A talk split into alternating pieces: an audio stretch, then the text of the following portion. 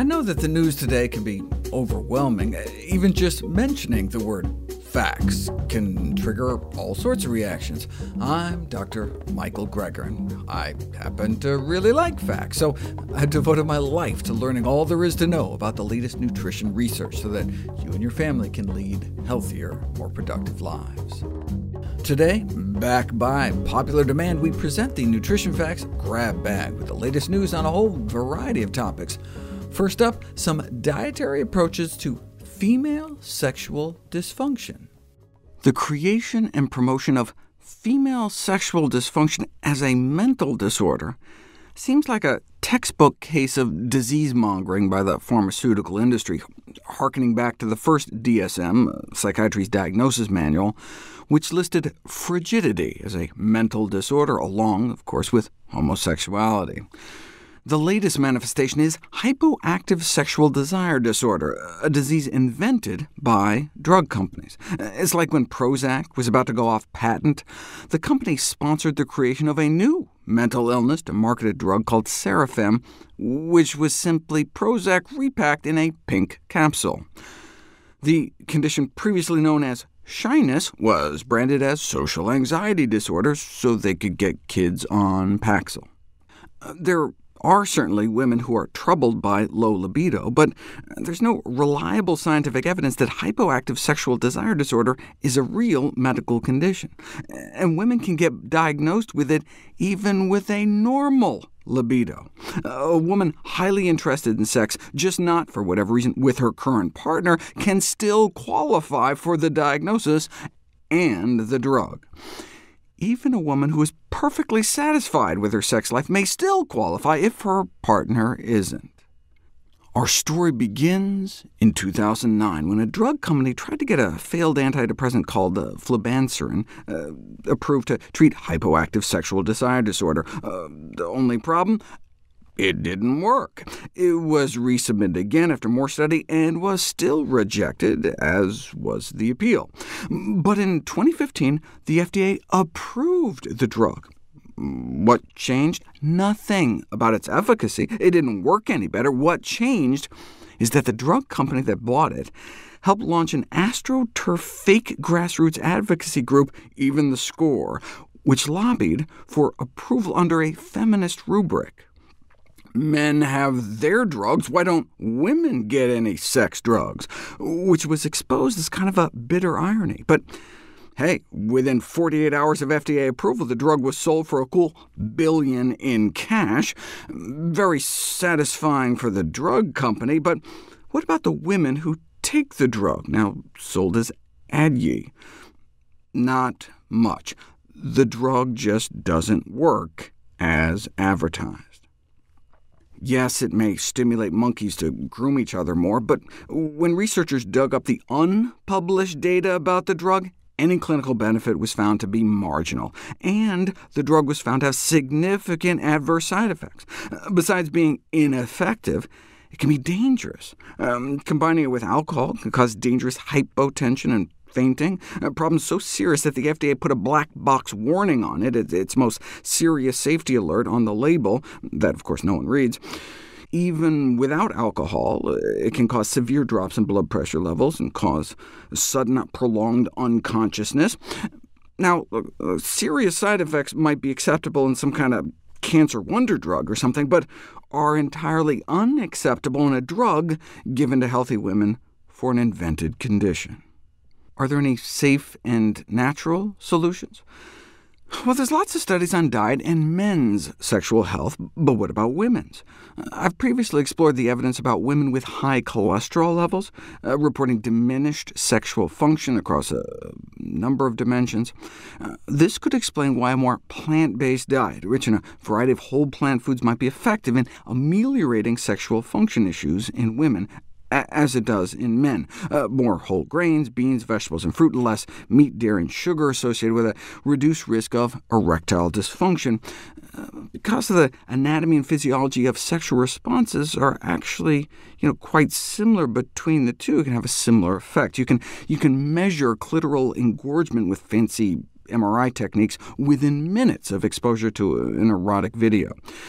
And we know now that lubrication is all about blood flow, too. Within the sexually aroused vagina, it's the hydrostatic pressure from all the additional pelvic blood flow that forces fluid to leak out onto the surface as the vaginal lubrication. Uh, so how can we improve blood flow? Well, the flavonoid phytonutrients in cocoa can help open up arteries, uh, peaking at about 90 minutes after consumption. So can that Valentine's Day chocolate make a difference?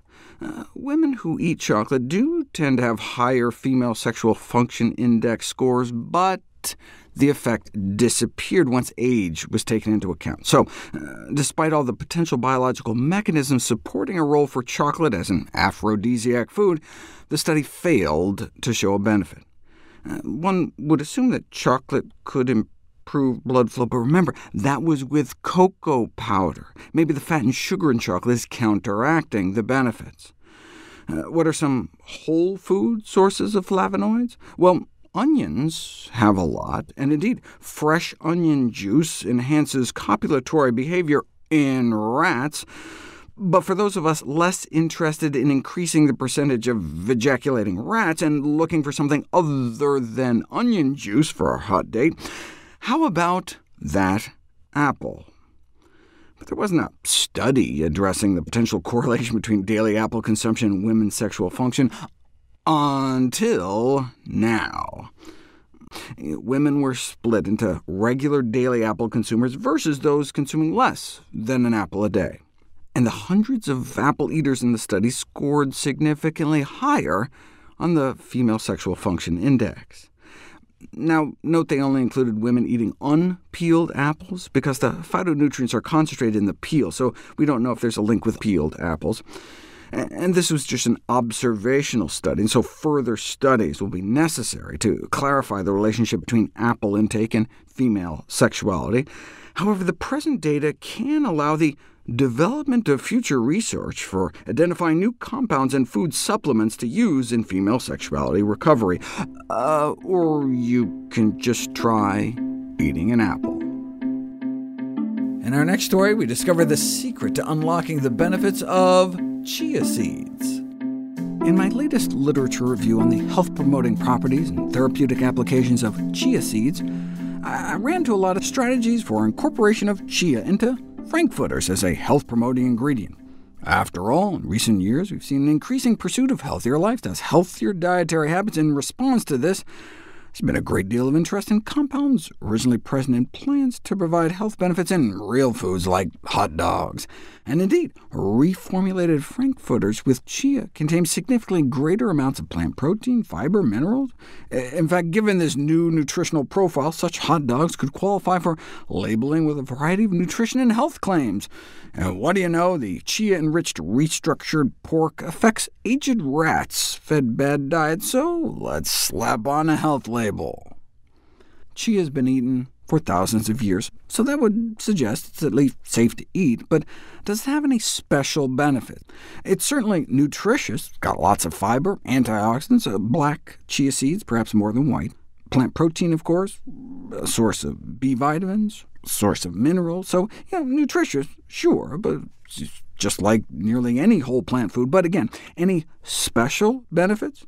Uh, there's all sorts of claims out there by people trying to sell you chia seeds, but to definitively establish their actual beneficial effects, we need a little something called scientific evidence, instead of just cultural tradition, personal beliefs, or inaccurate advertising, which is a redundant term if I've ever heard one. For example, there are about 50,000 videos on YouTube on chia seeds and belly fat. But what does the science say?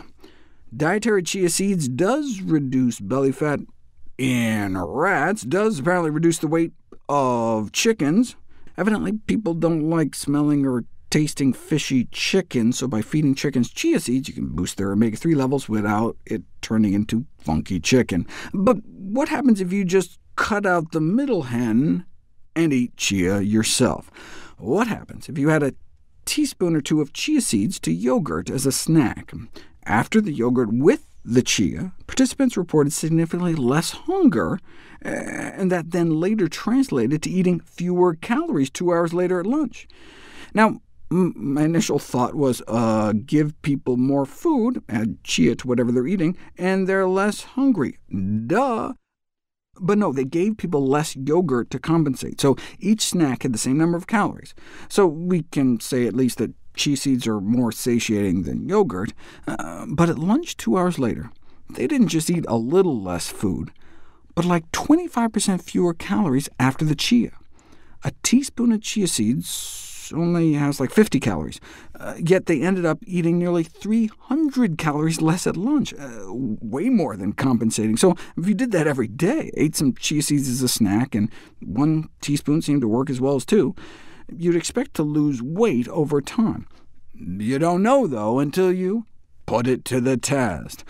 Subjects were randomized to a whole tablespoon of chia seed twice a day for months before the first and last meal for 12 weeks, and they found chia seed does not promote weight loss after all. Huh. Well, we know from the flaxseed literature, if you give people muffins made out of whole flax seeds, they don't seem to really absorb all the benefit compared to ground flaxseed muffins. And the same appeared to be true with chia seeds. Eat whole chia seeds for 10 weeks and no increase in short-chain omega-3 levels or long-chain omega-3s, but eat the same amount of chia seeds ground up, and levels shoot up. So maybe the problem with this study is that they gave people whole chia seeds. There's never been a study on ground chia and weight loss until now. A randomized controlled trial, about two tablespoons of ground chia a day versus a fiber-matched control made mostly of oat bran. That's how you know it wasn't funded by a chia seed company, because they put it head-to-head -head against a real control, not just a sugar pill or something, to control for the fiber content.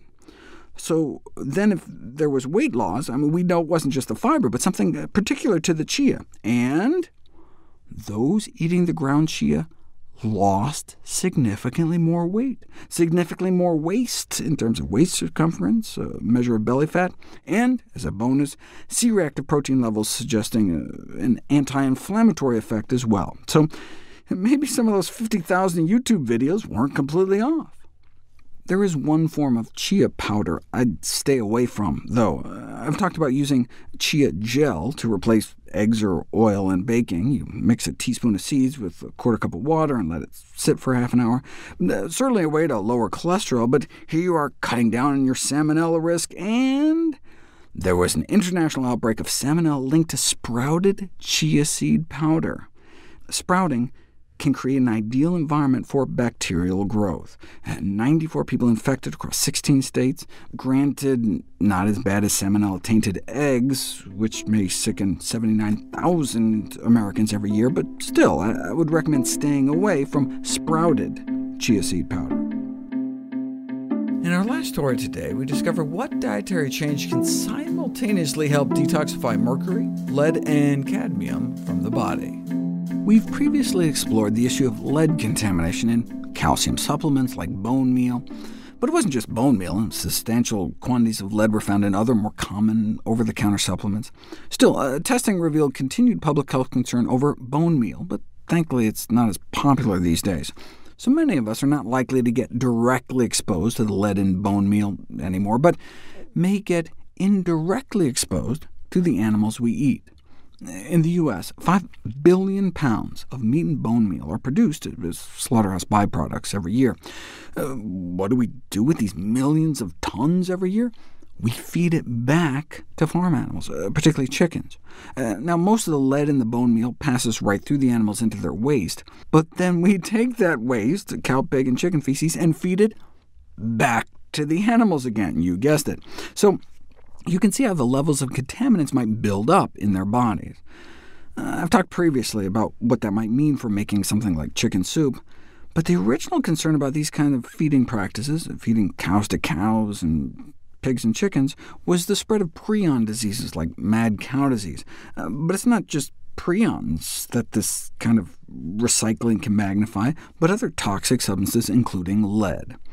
So more plant-based diet may be able to lower lead exposure, and even more plant-based diet could theoretically lower exposure even more.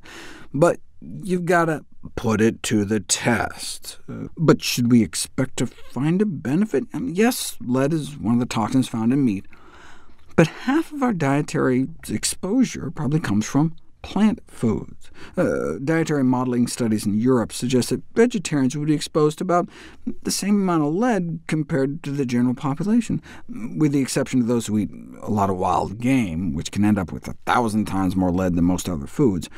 In fact, a vegetarian diet may even be higher in lead, but it's not what you eat, it's what you absorb. As we learned from the cadmium story, the uptake of toxic heavy metals from animal food sources into the human intestinal lining cells may be higher than that from vegetable sources. Uh, that's how you have a vegetarian with some of the lowest concentrations of lead and cadmium in their blood, despite higher concentrations in their diet. Mm, but you don't know until you put it to the test. There seemed to be a tendency towards higher fecal elimination of lead following a change to a vegetarian diet, with nine subjects on average tripling their elimination of lead, three unaffected, and four dropping by about half. But the study only lasted a few months. The difference wasn't statistically significant. So let's try a year. A shift towards a diet characterized by large amounts of raw vegetables, fruits, and unrefined foods, whole grains, with the exclusion of meat, poultry, fish, and eggs, though it did include fermented dairy like a type of soured milk, as well as cutting back on processed food and junk. They took clippings of hair before and after the shift, and got significant reductions in heavy metals, including cutting their lead level nearly in half. Same thing with a different group after two years. The drop in mercury easy to explain, presumably due to the drastic drop in fish consumption, and the drop in alcoholic beverages may have contributed to the drop in lead, but it could also have been a cadmium-like effect, where the decrease in hair lead content could be due to the dietary shift resulting in less absorption of lead into the body in the first place see any graphs, charts, graphics, images, or studies mentioned here, please go to the Nutrition Facts podcast landing page. There you'll find all the detailed information you need, plus links to all the sources we cite for each of these topics. Be sure to check out my How Not to Die cookbook, beautifully designed with more than 100 recipes for delicious and nutritious meals, snacks, and beverages. All proceeds I receive from the sale of my books goes to charity. NutritionFacts.org is a nonprofit, science-based public service where you can sign up for free daily updates on the latest in nutrition research via bite-sized videos and articles. Everything on the website is free. Uh, there's no ads, no corporate sponsorship. It's strictly non-commercial. I'm not selling anything. I just put it up there as a public service, as a labor of love, as a tribute to my grandmother, whose own life was saved with evidence-based nutrition. Thanks for listening to Nutrition Facts. I'm Dr. Michael Greger.